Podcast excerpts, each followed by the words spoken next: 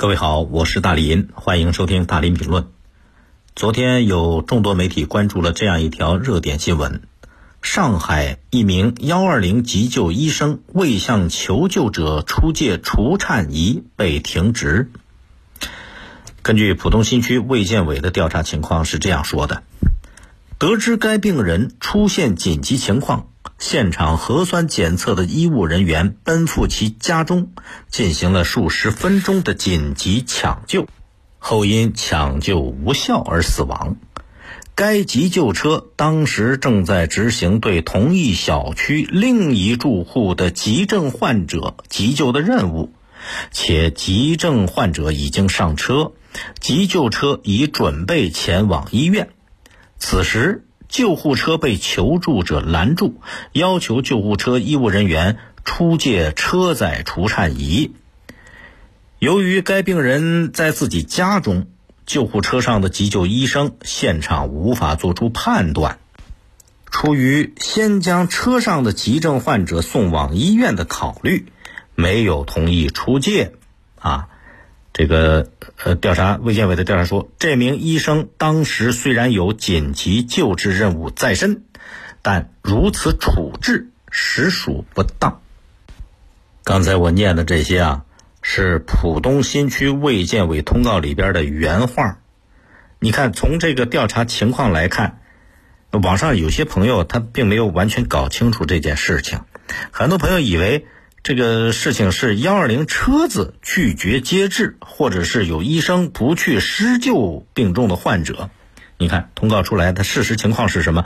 是有其他病人家属拦住了这辆幺二零车子，要借车上的那个进行心肺复苏的除颤仪，而救护车上的医生没有借给他。这个事儿啊，呃，很多人是不愿意看到的，尤其出现了病人病亡的情况。呃，不过我觉得有几点是值得说一说的。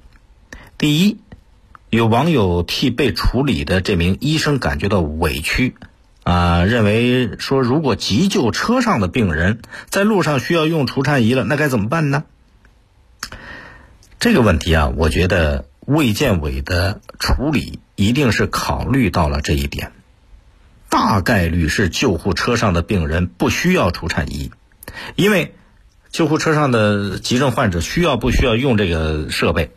作为急救车上的医生，应该能做出基本的判断，他能够判断出来的。这时候是其他人要借，被医生拒绝了。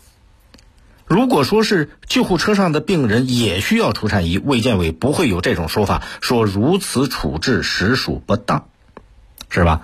当然了，尽管卫健委也说。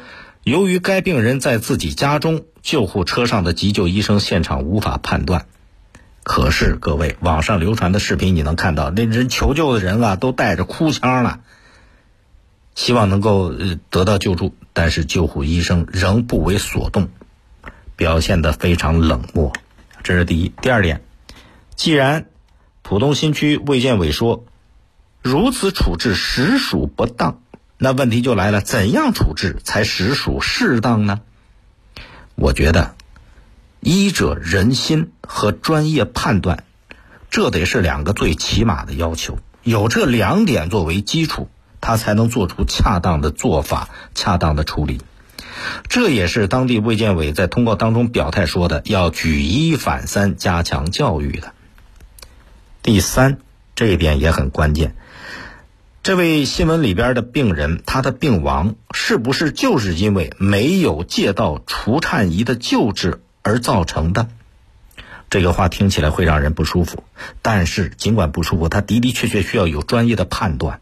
所以你看这件事啊，有不少媒体，他标题是怎么说的？标题叫做“上海哮喘老人因幺二零拒绝救援而病亡”。这种标题的说法是不妥当的，有抓眼球的嫌疑。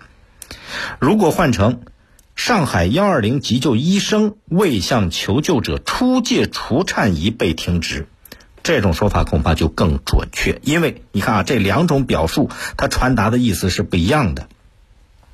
第四，疫情最近快速发展，的确让很多人啊就医呀、买菜呀、工作生活都受到了影响，甚至出现了个别不良的事件。所以上海相关部门也在新闻发布会上表示，诚恳接受大家的批评，并且努力改进。